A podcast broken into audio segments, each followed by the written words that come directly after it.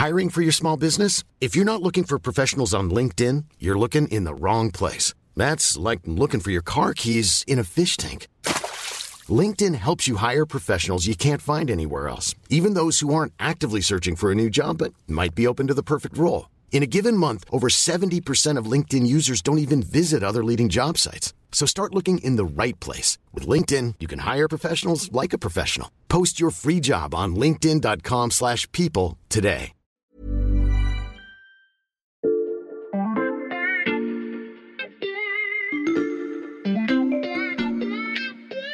Salut, c'est Xavier Yvon. Nous sommes le jeudi 1er juin 2023. Bienvenue dans La Loupe, le podcast quotidien de l'Express. Allez, venez, on va écouter l'info de plus près. Chers auditeurs, je voulais commencer cet épisode par... Ah, pardon, euh, je dois vous dire que je ne coupe pas toujours les notifications de mon portable pendant un enregistrement au cas où une information utile à l'épisode tomberait. Alors, Evgeny Prigogine accuse à nouveau l'armée russe de ne pas fournir assez de munitions à Wagner. Bon, rien de très neuf, je reprends. Excusez-moi. Alors, je disais, vous le savez, dans la loupe, décidément, les États-Unis annoncent des sanctions contre Wagner au Mali. Bon, je vais y arriver cette fois. Eh bien non. Selon les renseignements britanniques, Wagner s'est totalement retiré de Bakhmut. Hmm, c'est vrai que c'était prévu pour ces jours-ci. Bon, je coupe les notifications, mais vous l'aurez compris, s'il y a bien un nom auquel on ne peut pas échapper dans l'actualité aujourd'hui, c'est celui de la milice russe Wagner. Ces derniers mois, on y a même consacré plusieurs épisodes de La Loupe, que ce soit pour évoquer le parcours de son patron, Evgeny Prigogine, la place de Wagner en Afrique ou encore la stratégie militaire de la Russie. Mais peut-on imaginer voir un jour une telle armée privée agir au nom de la France? Alors que la loi de programmation militaire pour les années à venir est examinée en ce moment à l'Assemblée nationale, le budget de notre défense est au cœur des débats. Et si l'argent ne peut pas tout régler, c'est peut-être l'organisation des troupes qu'il faut revoir. Dans cet épisode, vous allez découvrir que Wagner n'est que la partie visible d'un business florissant, les sociétés militaires privées se multiplient dans le monde et peut-être bientôt en France. Justement, à l'Express, on s'est intéressé à un livre sur ces sociétés militaires privées, les SMP. Son titre, c'est Agir entre les lignes, et le journaliste qui l'a lu et a enquêté sur le sujet, c'est Charles Carrasco. Salut Charles. Salut Xavier.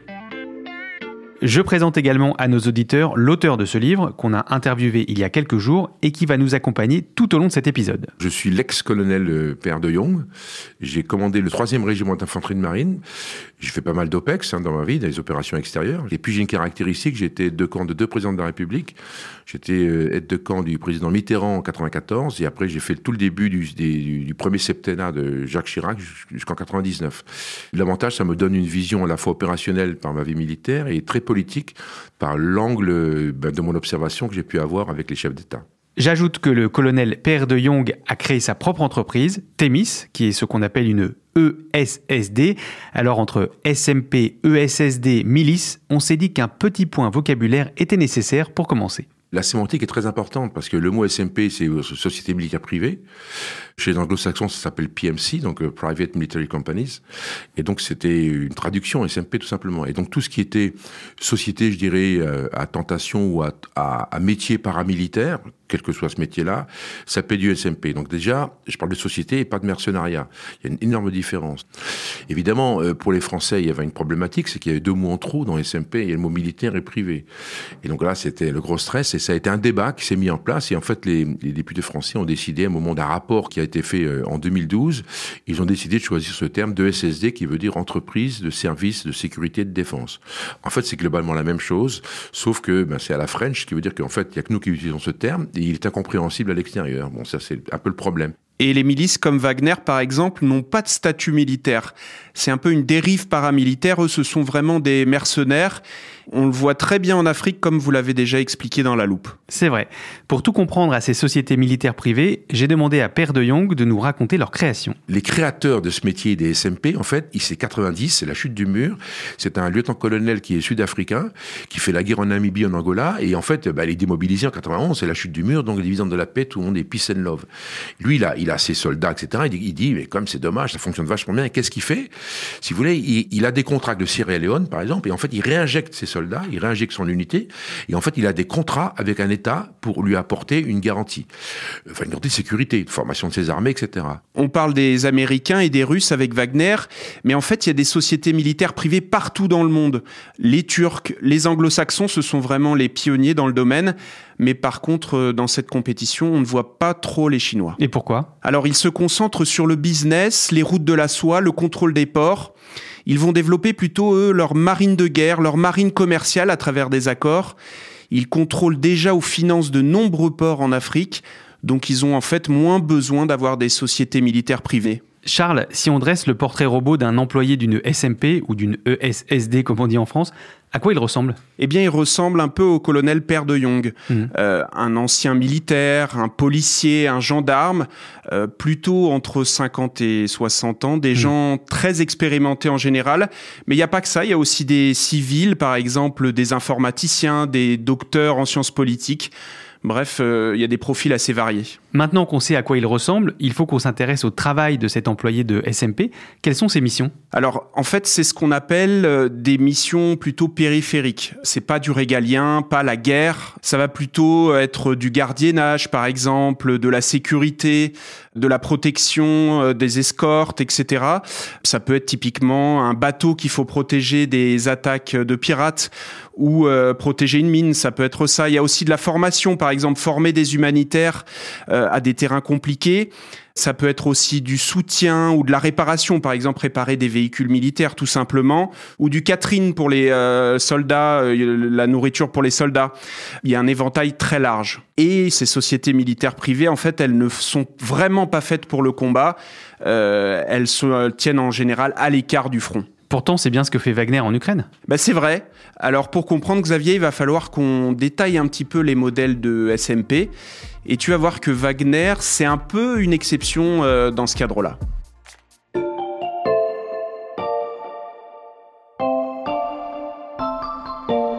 Chers auditeurs, je vous avoue que j'ai coupé avant la fin une réponse du colonel Père de Jong.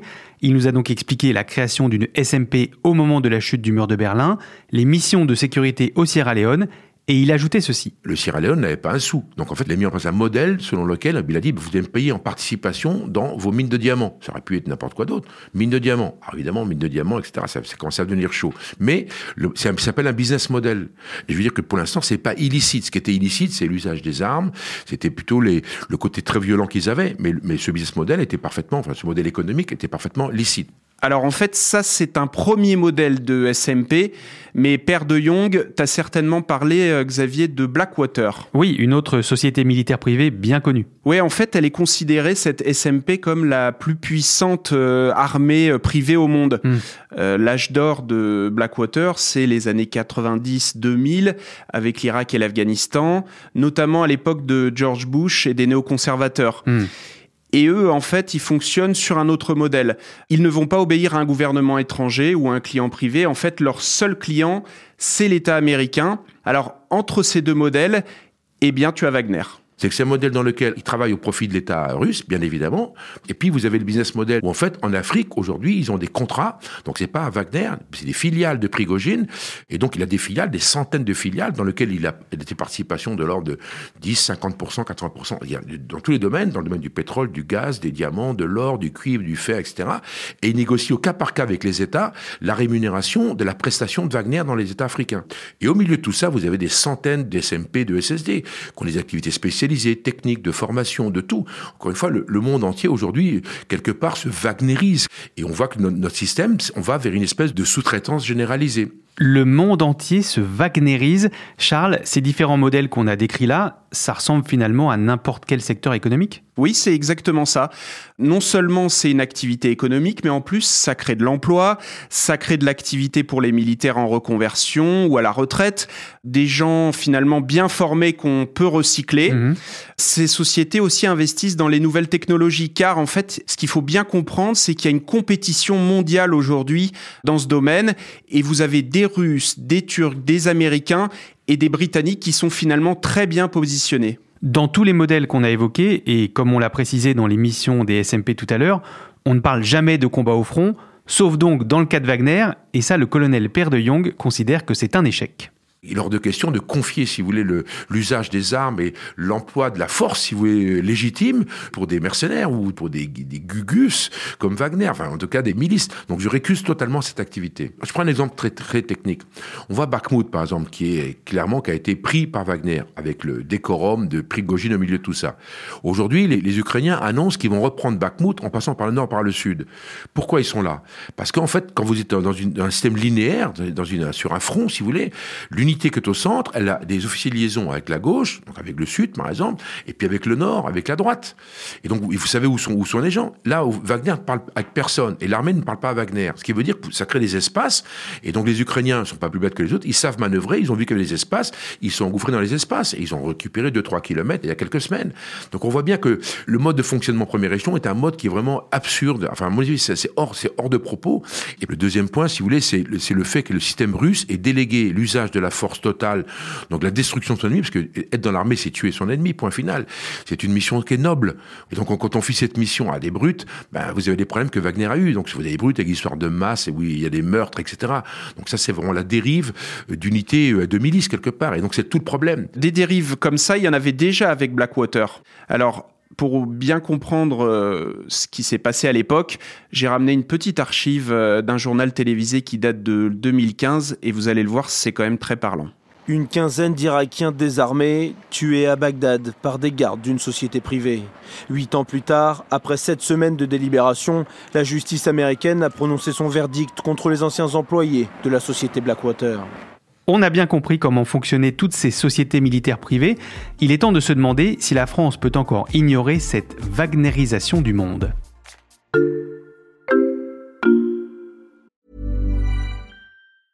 Hiring for your small business? If you're not looking for professionals on LinkedIn, you're looking in the wrong place. That's like looking for your car keys in a fish tank. LinkedIn helps you hire professionals you can't find anywhere else, even those who aren't actively searching for a new job but might be open to the perfect role. In a given month, over 70% of LinkedIn users don't even visit other leading job sites. So start looking in the right place. With LinkedIn, you can hire professionals like a professional. Post your free job on linkedin.com slash people today.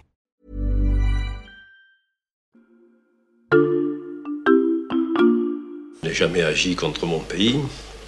Au contraire, j'ai toujours cherché à, préserver mes origines euh, et bien sûr à ne pas mettre mon pays en difficulté. Alors, celui que tu entends là, Xavier, c'est Bob Denard. Mhm. Bob Denard, en fait, c'était un mercenaire très célèbre. Euh, il a été formé dans la marine nationale française.